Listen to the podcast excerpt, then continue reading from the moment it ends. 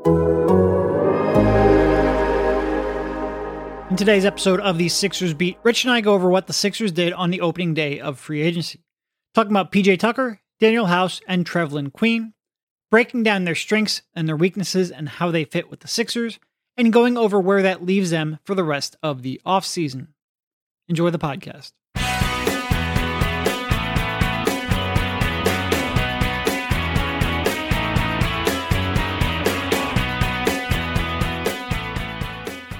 All right, welcome everybody. This is Derek Bodner, joined by Rich Hoffman on the Sixers Beat, a part of the Athletics Podcast Network.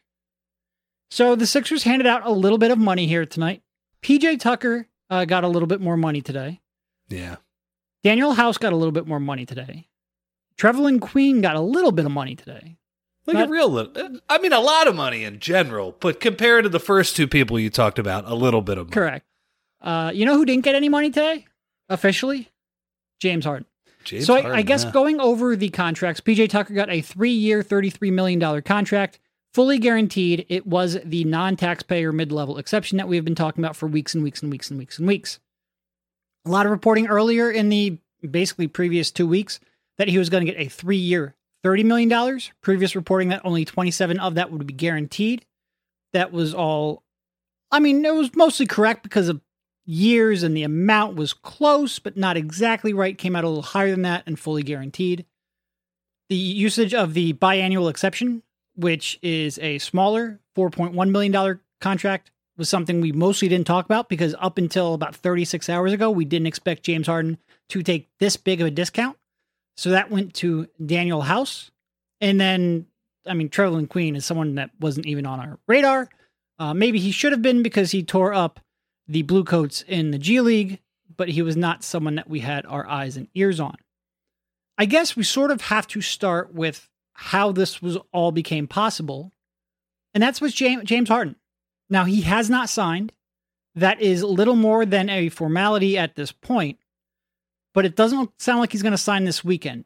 But what we do know is that he took a pretty massive pay cut. I think right now my numbers say he would have to take at least $38 million to fit all of this in under the apron, which they are now hard capped at because they used both the non taxpayer mid level and the biannual exception. So they have to stay under the $157 million apron. And in order to do that, James Harden would have to take a contract that starts at $38 million or less. There's a little bit of wiggle room there because they have some players here who are on non guaranteed contracts. Um, Charles Bassey's on a non guaranteed contract, Isaiah Joe, now Trevelin Queen. There's a little bit of wiggle room there, but somewhere in the mid $30 million range. And I think when you, and I, I have my suspicions, but that could change depending on what the Sixers do here over the next couple of days. And when you and I sat down here maybe like two weeks ago, I want to say, I think what we said was best case scenario was three years, $100 million. We said probably more realistic 120, 130, 140 million dollars, but best case was sort of like a three year framework in the mid $30 million range. And we did sit here and say, I don't know how much leverage James Harden has to get significantly more than that, but we worried that it might get higher than that for various reasons. So I think when you and I sit here and look at this, this has to be pretty close to the best case scenario, doesn't it? Oh, yeah. Yeah. I mean, we'll see what that number comes out to be. We'll see how many years are tacked on Yep. that if they they add a little money on the end of it. Sham Charania did mention a possibility of basically a one plus one, where he could become a free agent again next year. Yeah.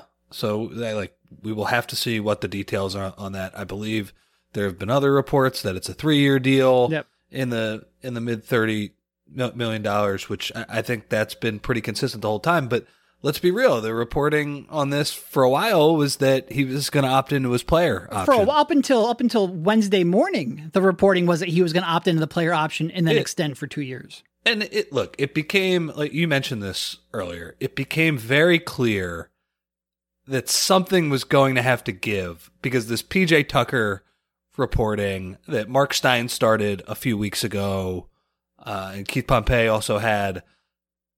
It, it was it was going to happen. So if that was going to happen, something had to give. Like there, Yep. there was going to be a trade of some sort, or James Harden was going to chop some money off of his uh, 22 23 cap hit. And that is what has happened. I don't want to I, I don't want to say. I think people are maybe a little bit too quick on the Harden is doing this for the team. I just want to see what the final terms are on Yeah. the end of this. But look, like he he could have just opted into his salary, and if you you mentioned like if it's a one plus one, he's a free agent next year. He could have just taken forty seven million dollars and bet on himself to to get a big contract. For him to take less money this year, and you mentioned the apron, there could be some other trades that create a little more space. We'll see. Again, not a lot of assets to uh, to move around, but yeah, certainly could be some other trades. He's got to make less money than that in his first year, and he's probably got to make a few million less dollars. You can't be right up against that thing. No. Like you need a little bit of wiggle room. So for that to happen for the Sixers to add two rotation players, um, it, it's a big deal. And I I'll just finish by saying this is kind of what I'm I already just wrote about. It's in the the editing stage at the Athletic. I, I really think the Game Six exit interview slash uh, post game press conference from Embiid and Harden was more telling than you thought. Like you have Harden saying he'll do whatever it takes to build a championship team. Now look, he might he might be getting more money on the end of it, but he at least work with the Sixers to get this done on the first year of this. And, And then, then you got Embiid. publicly standing for PJ Tucker. PJ Yep. Tucker and tough players and wings, and that is exactly what happened. And they're in lockstep with each other. The first thing got him the second thing. So it's uh, we'll get into whether it's good or not. You know whether um, you know what what the Sixers are trying to do here, but I I, do think the act of Harden opting out was. I- I, I think that that worked out for the Sixers for sure. Look, and I think there's been some people really pushing back on Harden taking less money and saying, well, he's getting more guaranteed. No, Here's what I'll say. no. Here's what I'll say. First of all, if it does end up being a one plus one, this is part of the reason why we should really withhold our commentary too much, one way or the other, on the virtue of James Harden giving up money. If he does end up taking a one plus one, he's he's risking a lot of money. Because if he opts out after this year to hit the free agency again next year, he could have just taken that $47.4 million option, been in the same place as a free agent next summer. So if it is does end up being structured as a one plus one, he did legitimately just cost the Sixers or cost himself $10 million or whatever it ends up being. So the Sixers could go out and build a deeper team. But even if it is, let's say there wasn't a market out there for him to get more than, eh, let's say he ends up signing three years, $110 million or whatever. Let's say there wasn't a market for him to get better than that. I'm not sure. I think they're probably, he is still James Harden as much as we might, but maybe there wasn't a market for him to get out there. But he could have held out as long as possible to try to squeeze the Sixers for every dollar they could. And if he holds out and doesn't agree to that massive pay cut, and we have to go into July 5th, July 7th, July 10th, and he won't agree because he's holding out for more and more and more.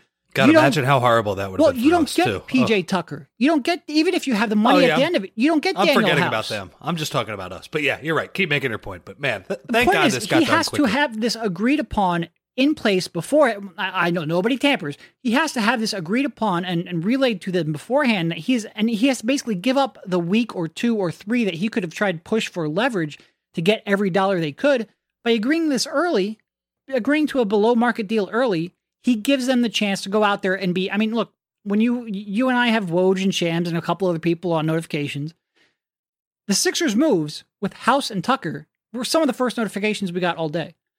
They can't be that aggressive if they're still negotiating negotiating, excuse me, we're doing this late at night, and haggling with James Harden because he feels like he is a superstar who should get every dollar he's owed. He's owed. And for him to agree to that early on in the process, it allowed them to be aggressive. It's, it's I think you have to credit him. Even if I mean, look, you and Yeah. I two weeks ago go back to it. We said we don't know how much leverage this guy actually has. You should play a little bit of hardball with him. The fact that you didn't really have to play hardball with him and he just agreed to it right off the bat, it really helped the Sixers. Look, we'll see. Will there be a catch with the the guaranteed money at the end of it? There could like be you a said, fourth year, like ten million guaranteed. Yep, something like that. we'll see. But it is. I- do think there is like a a certain Philadelphia sports fan who like who I like. Like I, I think generally is like smart. But we're preconditioned to negativity to the point where no, I think something.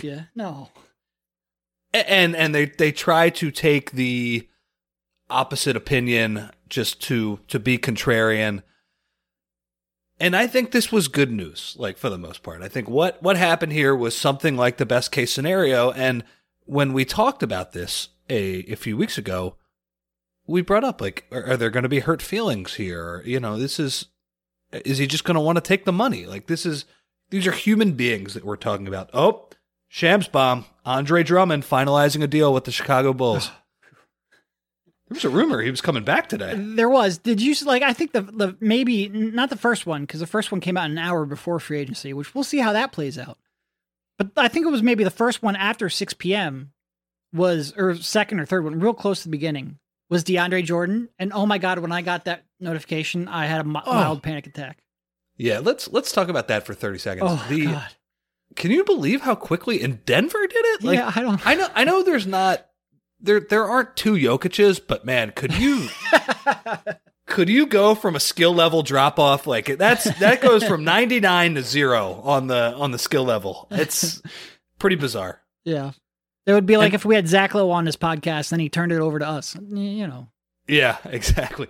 I mean, you know, I, I read a piece the other day about Denver's bench being uh being weakened with that two for one, essentially two for one. Good for Ish getting uh to the 15th team he's on, but two for one trade. thirteen. that- I think it's only thirteen, which is Oh. an NBA record. yeah, and two two two stints with the Sixers as well. But yeah, I've heard about their. The I read second one their. under protest, but we don't have to get into that one. I read about their bench being weakened, and man, if that's uh, if that's another member of their bench, uh oh, that's not great. Okay, but yeah, but I, I do think there is a class of fan that just is, is bracing for the negativity, and I, I think for Harden to do that was something that I, I didn't. I don't take that for granted. Like that's not something we knew was going to happen. Like let's be real too. Even if he does get another year ta- or you know some extra money tacked on or there's some other thing for him here when has james harden ever had the team first mentality you know like when he just he, he got criticized for quitting on two teams by the way the second team he quit on it looks like he got out of there at exactly the right time Yep. yes, it Uh, does. so yeah, it's it's weird that the Sixers are. Look, it, I don't want to pretend everything's perfect here, but the fact that they're having a pretty normal offseason and they're making just depth moves that seem to make sense, and they seem to have a pretty straightforward plan with these physical, quote unquote, tough three and D type players, catch and shoot three point guys. Uh, it's uh it's a weird feeling. I mean, it's cool. I mean, we're we're here at ten o'clock for free agency. I'm I'm drinking a beer right now. I'm doing the Zach. Oh, shit. One beer, and uh, you know, it's it's funny. I was I, I was drinking this. I, I had a bunch of old beers in my fridge, and uh, I just I was wondering whether to go with the founders that I believe the Sixers gave me, Yeah. or a Miller Lite. And I, I, I these Mil- I would rather have a Miller Lite, I think, but they're so old. I just didn't trust it, and so so I went with the founders, and it's you know it's okay. I did What's your even- favorite light beer uh, of the three? Of the I three don't biggies? really drink a whole lot of beer. I truthfully don't. Uh, If I had to pick one, like it would probably be Miller Lite of like the mainstream ones. Yeah. All right. I, I get in a lot of arguments with my friends over the three main domestic beers: No, the don't Mi- have- Miller, I Miller, Coors, and Bud. They are all acceptable, and I don't have any stronger of a liking for any three of them than that. Clearly, I haven't drank enough of them. Then, then- then Let you- me put it this way: in college, I was strictly Miller Lite, strictly. Yeah. All right. But I'm not in college anymore, not by a long shot. Anyway, that is not my area of expertise. Uh, where were we going? You still Uh, have the right opinion, though. I guess is there any one of these that surprised you the most? Because I think if you looked, well, I mean, I know which one surprised you the most. We weren't even thinking about Queen. That one's a little bit of a gambit, but we'll see how that works out. I mean, we know which one surprises the most. House, because Tucker, we knew was happening. Yeah, but I mean, I guess dollars and cents wise, years wise, how do you feel about the Tucker one? Let's start off with that. Okay, yeah, let, let's get into PJ Tucker because I think, I mean, there's a lot to unpack there, right? Uh, so I'll say this. This would be the way I would phrase how I feel about it. If you get the guy that played against the Sixers in the playoffs last year, I think it is a great move. It, it is a legitimately great move. I don't know if you're going to get that guy because last time I checked, PJ Tucker is going to turn 38 in next year's playoffs. So I don't know. But I, so I, I would say, and a lot, a lot of people kind of fight back on the toughness. It's like, why, you know, let's get a good player in here. Like, let's get some skill. I think the toughness part is an intangible quality that we could argue about for a long time. Here is something that is not an intangible quality. This team, all of last season, when Ben Simmons was sitting out, and then after they traded Ben Simmons for James Harden, they had one massive weakness. Against these apex predator wings, they had nothing. Nobody. Yep. Nothing. It was, I mean, I always talk about the the time they put Seth Curry on Jaylen Brown in Boston because he was their second best option in the starting lineup. Which, by the way, they won that game. That's just how weird the Boston Celtics were this year. Uh, I mean, that was part of it. And then you got to the playoffs, and Tobias Harris is your stopper. And look, I, I think he deserves a lot of credit for embracing that role a lot. We'll see if he keeps embracing kind of a, a diminished role or something else happens. But if he's your stopper, you got nothing. You, Yeah. you got nothing. You got Jimmy Butler making fun of you on the way out. So is PJ Tucker going to be able to stop Jayson Tatum, Jimmy Butler? I was going to say KD, but I don't know what conference he's going to be in next year. So who knows about Might be that? a teammate. Yeah, who knows? Um, I don't think the Sixers have enough. I don't think the Sixers do either. Yeah, I think that's. I, I actually think KD would have some interest in playing. Here, Yeah. but No, yeah, Uh, I think he definitely likes and respects uh, Joel Embiid. It's just you know just don't have enough. you've got and- two things. You've got Tobias Harris, who's a negative value contract, and then you've got Tyrese Maxey. And Tyrese Maxey's great, but they don't have a single draft pick they can trade, and rebuilding teams usually want draft picks. Not only that, the Nets have their draft picks already too. It's not even like all your draft picks are gone. It's like we already got those things, Yeah. man. Uh, so is PJ Tucker going to be able to stop any one of those guys? No, but there there is a baseline. He will make their life pretty freaking annoying or pretty is a- difficult. Absolutely. That's exactly where I was going. There is a baseline level of resistance you need to do to make those guys work, make their lives miserable, and hope that your three offensive stars, Embiid, Harden, Maxey, can put you over the top in a game. That's what the thing is here. And honestly, was there somebody with the uh, with the mid level, the the the big mid level that was better for that? I, I don't think there was actually. I, I actually like PJ Tucker's specific fit with this team. I, I get that he's a limited player, but I really like his fit and his skill set and how they don't it does not overlap with the stars. So Yeah, that's what and look, I think when we have a better idea of how free agency around the league is going to shake out, we can have a better read on whether or not they had better options available with that full tax or non-taxpayer mid level. I do think PJ Tucker is overpaid. If you're sitting here going, "Oh my God, three years for a guy who's going to be 40 at the end of it is terrifying," I agree. That's going to be a pretty, pretty. I mean, most free agent contracts, except for when you can lure a star away, are pretty terrifying. That's sort of the nature of, and by definition, free agency. Like you have to be willing to bid, not always because, you know, team needs and contention and all that stuff plays a factor, but usually you have to be willing to pay more money than the rest of the teams out there. Uh, and that makes these inherently pretty risky. And for Tucker, and with the aging curve he's on, and look, he might age a little better than other players, in part because his game's not built on speed, in part because he hasn't played a lot of, well, for a 37 year old, he hasn't played a ton of minutes because he came in the league pretty late. And that set shot, that's, you know, plant yourself in the corner and shoot, he should be able to do that for a while. Oh, that thing is so ugly. but it still should, like, he, it's a concern for sure. But you're building for this year and next year. And you need, and, and this is something we talked about with the cap spike and maybe retooling in three years in 2025. You need to maximize these three years while keeping the future not completely compromised. And I think Tucker, for what they need, is a pretty good option. You can play a little small ball five. You can switch a little more than you have in the past. You get a little more, you know, spreading the floor. It is, and uh, for people, uh, look, we've complained so much about their backup five options. It's nice to have somebody who can actually credibly play a little bit of backup five and spread the floor. I didn't even think about that. That's true though. It's just another option to throw in there with B-Ball Paul and Charles Bassey. It, it's a better bad option than they've had. Yeah, it's not perfect, but it's better than Yeah. George. Yeah, Yeah. exactly. Yeah, and it, it's a guy that your two best players one on the team. And look, if you're talking about Joel Embiid and keeping him here, and I don't think you should, I don't think getting the player that your star wants is always the right move because what your star wants is to win. And if those two aren't the same thing, then he might be happy now, but he won't be in a year when it doesn't work. But I think I think PJ Tucker will do both. I think it's both a player that Joel Embiid respects and also one that will help them in the playoffs.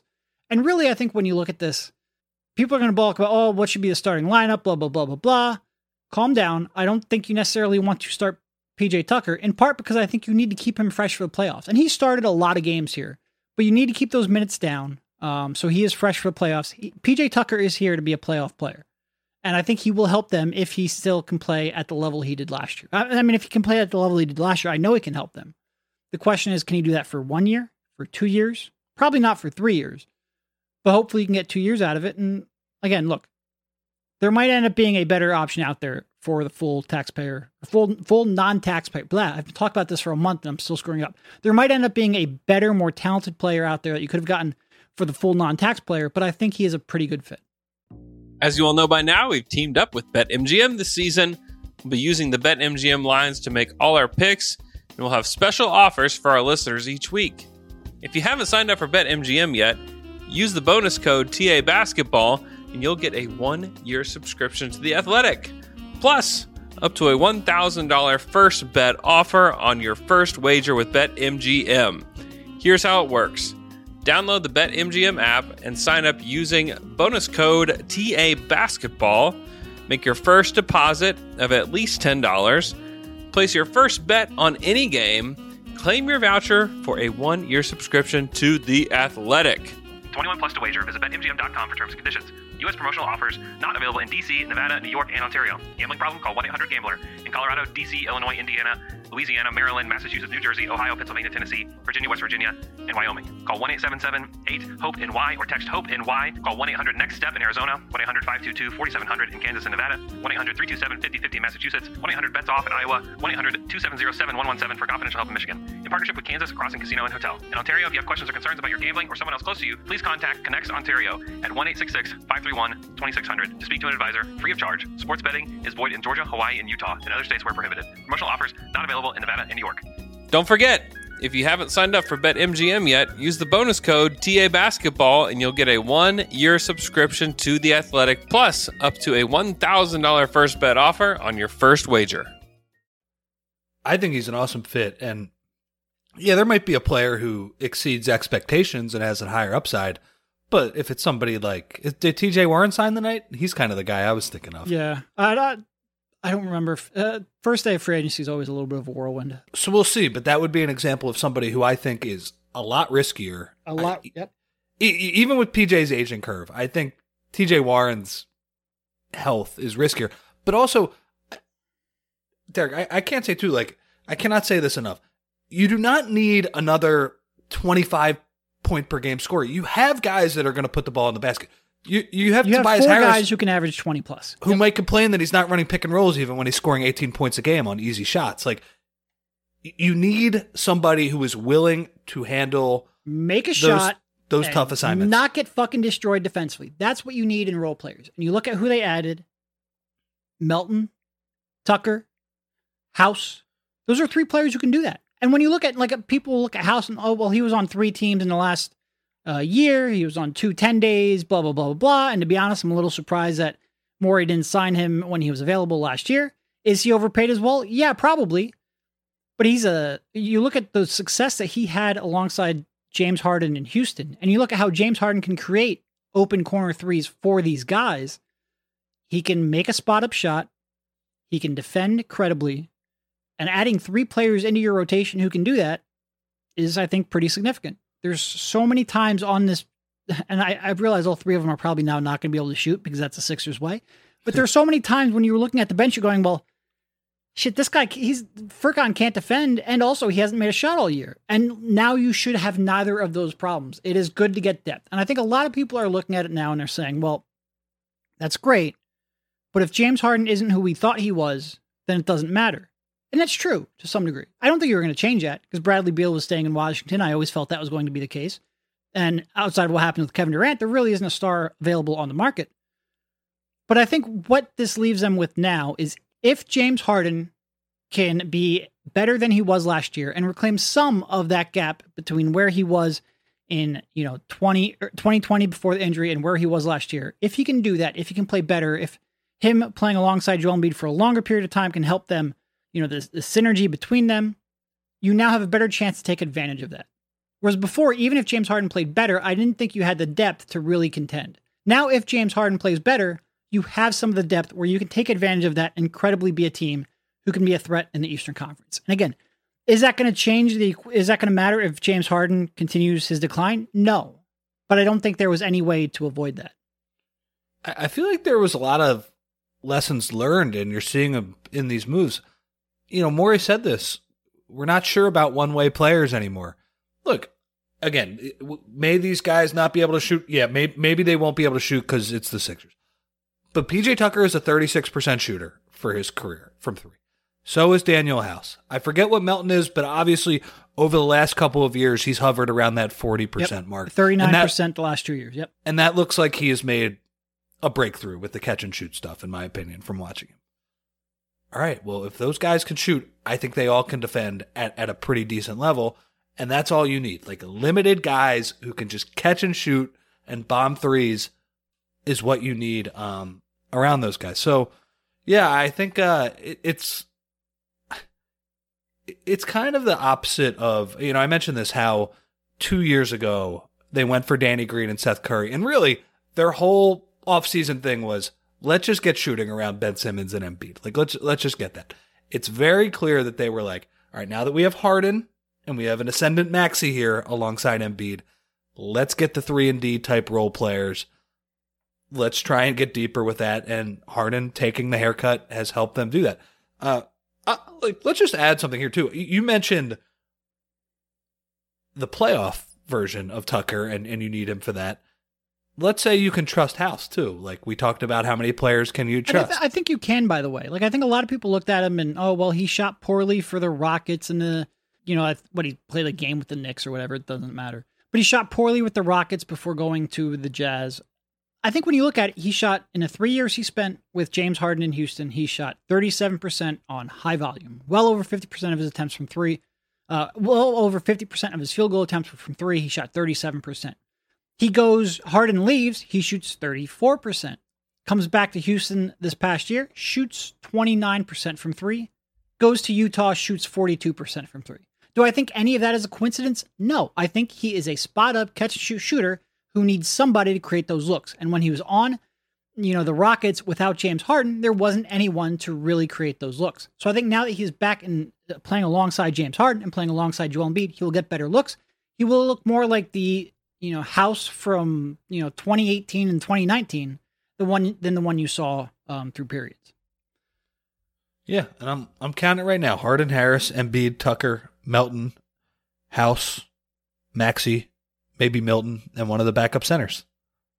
It's eight and a half if you can get it, right? And that, you know, that doesn't even count Thybulle and Niang, who, look, I think there's going to be a pretty deep regular season team, too. I, you know, when you add two guys who I'm very confident they could fit in a regular season rotation. Yeah, I think P- Tucker has more value in a, a postseason rotation where he can make those kind of tough winning plays. But this team's pretty deep, man. Like, yeah. I, I think they're. I agree if they didn't make any other moves, if they just signed Harden and, and kept this team, I think this is going to be like a 53 54 win team just yeah. just right away. Like I think they're going to win a shit ton of regular season games and do it kind of stress free too. You know, like last year there was a lot of leaning on Joel, there was a lot of leaning on Seth Curry early on, and then you know then when Harden got here, it became a little bit easier. I would say. Now I think this team is pretty deep, and that's what uh, that's what Harden has done for you. It, a little less so in the postseason. You need your role players like House and Melton to step up. But I don't know. I, I think from the like the very few resources that the Sixers got, I don't know. I, I think they did pretty well. I yeah. I, I, like I what they're doing. I it, it's what we asked of them too. You know, it's I think there's just so much said of star hunting, and so every time I went on the radio, I had to talk about Bradley Beal, and I'm like, he's staying in Washington. Why are we talking about this? Also, he's also he's not a star. Like, let's. I'm, I'm he's overrated. I agree, but I, like I think so many people got it in their head that they were going to trade for another star, and I just don't think that was real. I mean, you go back to what we said a couple probably like right after the season. I think what they need to focus on this summer is depth, and maybe eventually that can then be relayed into a star if one becomes available. But right now, I think they need to focus on depth and, and mid sized contracts. I think they did a pretty good job of it. And again, They their did what we asked. yeah. Their, and again, their championship equity is going to be driven by Joel Embiid's health, Tyrese Maxey's growth, and James Harden getting back to what he was. That's 100% true. But they are better positioned to capitalize on that if any of those things do happen. I just going into another playoff series where they had nobody to guard Tatum, nobody to guard Durant, nobody to guard Brown. You're probably not going to win. I, I don't really care who your stars are. That if you have just such limited players, and by the way, Danny Green was a good wing, not good enough to do it. Just just not. PJ Tucker better one on one defender than him against those guys. So yeah, I you know I'm fairly optimistic about what they've done. Like I think they're they got to figure some stuff out, and obviously Harden getting back to that level is the biggest thing for next season. But I, I think what they've done is pretty good. It, it would be funny. Uh, I don't want to hear Embiid in a couple years be like, "Man, we signed PJ Tucker when he was 37 to a three year Nah, deal." This is your guy. This is That your was a dumb. That was a dumb move. Yeah. I think that was bad, like he did with the Butler and Simmons thing. I don't know. Uh, maybe he would be feuding with Harden in that uh, in that scenario. But yeah, like like you said too. Also, you get his guy and help him out. So yeah, th- like look, it's like a couple of years ago where these are not sexy moves. In my opinion, these are not going to uh, going to lead ESPN.com or or whatever. But I don't know. I, I think Daryl Morey has a pretty good feel for fit. I trust him because of what he did a couple of years ago when he put Danny Green, Seth Curry around those guys. And I don't know. On, on paper, it seems like it makes sense to me with these guys. Before you had a team built around Ben Simmons and Joel Embiid, and now you have one built around James Harden and Joel Embiid. And I think this one fits the current skill sets of your stars much better. Much better. Again, do that doesn't mean that they're perfect. Like I think House and Tucker are both overpaid.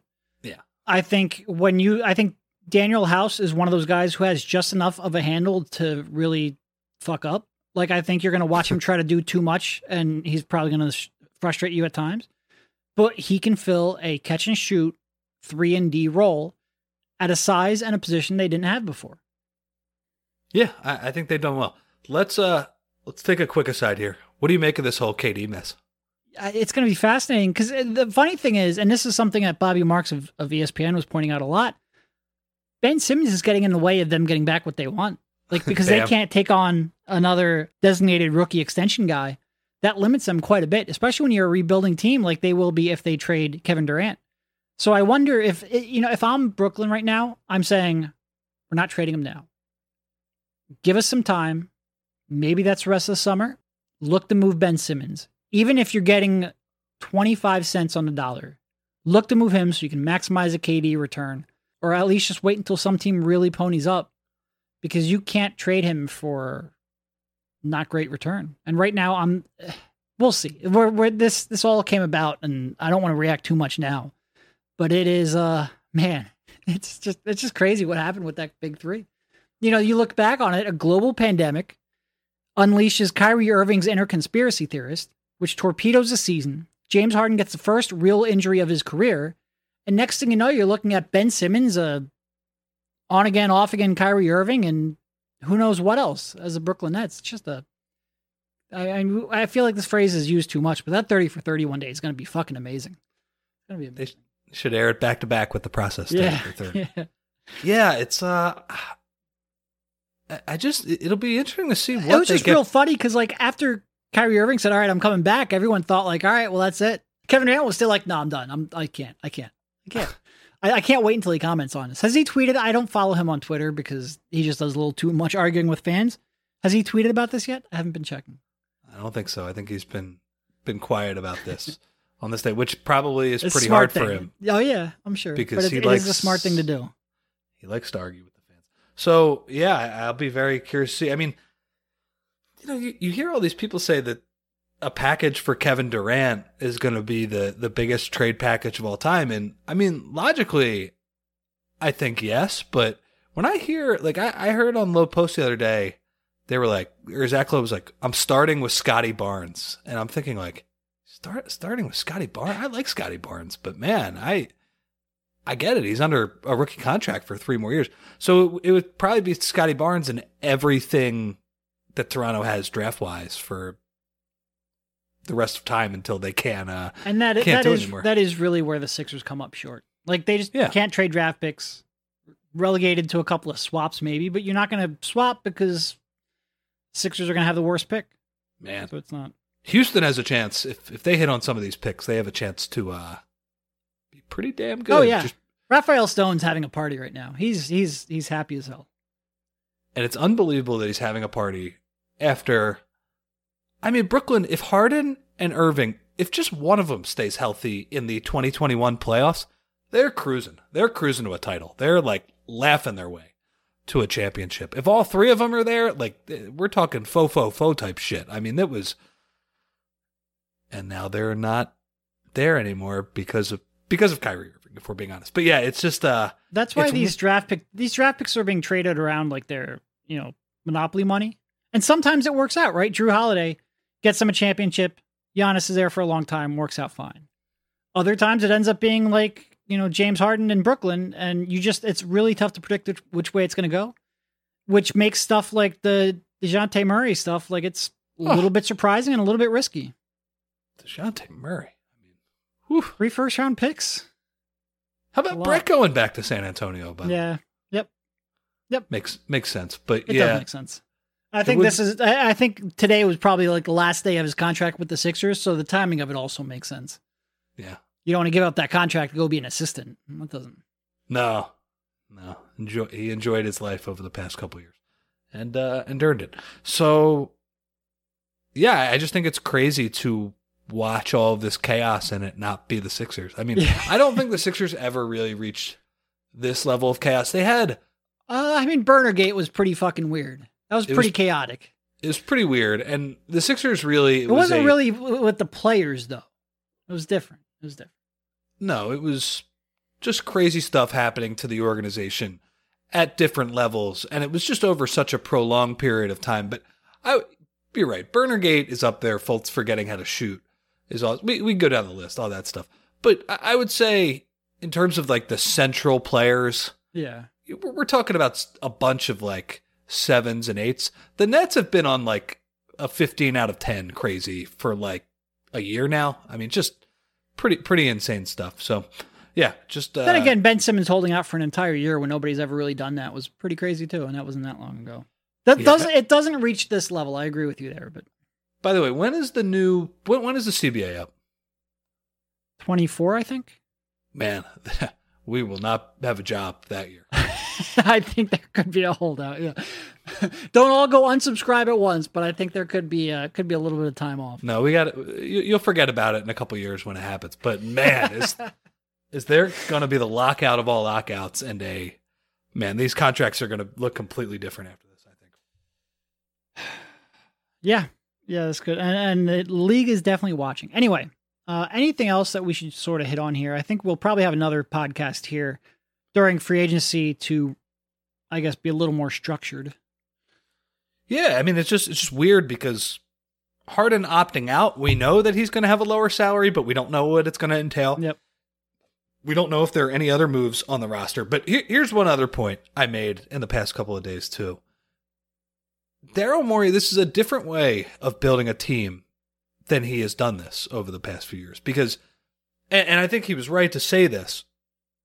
When the Sixers were were lacking a little bit of depth, they didn't use their mid-level exception in 2020, Daryl Morey's answer was, "Oh, we didn't really like what was out there." And the biggest mistake he saw at that time was that people tried to make their team by the first game, and you have a full year to evaluate, adjust, do all those things. And I think that's right. And obviously, wasn't like the Sixers struggled in the regular season that year; they were the number one seed. When you are hard capped, you basically have to build your team Yeah.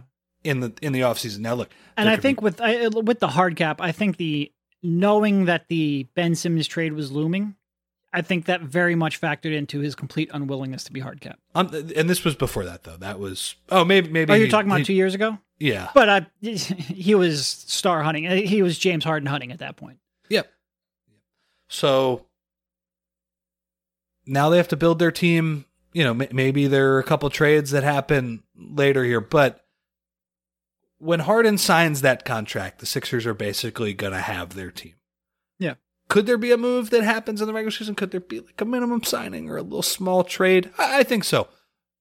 But my bet would be that is your team, just because, like we said, the hard cap is restrictive. Can't go over it. Can't trade big salaries. You would have to, uh, you would have to find a, a pretty perfect trading partner for, uh, for a big move to be made after that. Yeah, and I don't you think you have to trade. You have to receive less money than you send out. Yeah. Yeah. And I don't think that's a bad thing. But but it's just I wanted to note that it is different in how they have gone about this. Yeah, and I think I think that is a significant part of why James Harden hasn't signed yet. Because, you know, I think if you're sitting here worried about why hasn't James Harden signed, first of all, don't.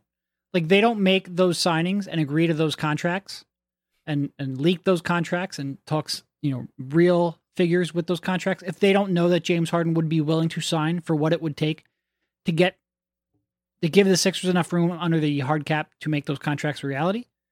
But it also means like it's not a secret how much room they have left under the apron. Like there's not much negotiating that would have to happen between James Harden and the Sixers to lock this in. I know I think it was Woj who said that they plan on meeting over the weekend to hash out these details. That meeting, whether it happened in person or not, has already happened. Otherwise, they wouldn't have, have offered these contracts to Tucker and to House. My gut, and this is just gut, I wonder if they don't think that there's a chance that there's a trade out there that they could make, or at least a possibility. It doesn't mean that there's something like imminent or anything like that, but a possibility of a trade that they don't want to agree to specific terms with Harden because that number of what they might have might change. And again, does that mean there's anything imminent? No, but I think they're keeping the Harden thing as their last move just in case. So I kind of don't expect that to happen here in the next day or two, certainly um, because I think they're going to see what's out there. And it just continues to hammer home the point that Harden is playing along with them. He is Yeah. being whatever happens with this contract, at least on this part, he is being very cooperative. And like we said, I, I think they have made good use of that cooperation. Like they've actually gotten real stuff. And uh, yeah, so that's where we are. Sounds good. Thank you, Rich, for jumping on, and we will talk to you soon. See you, man.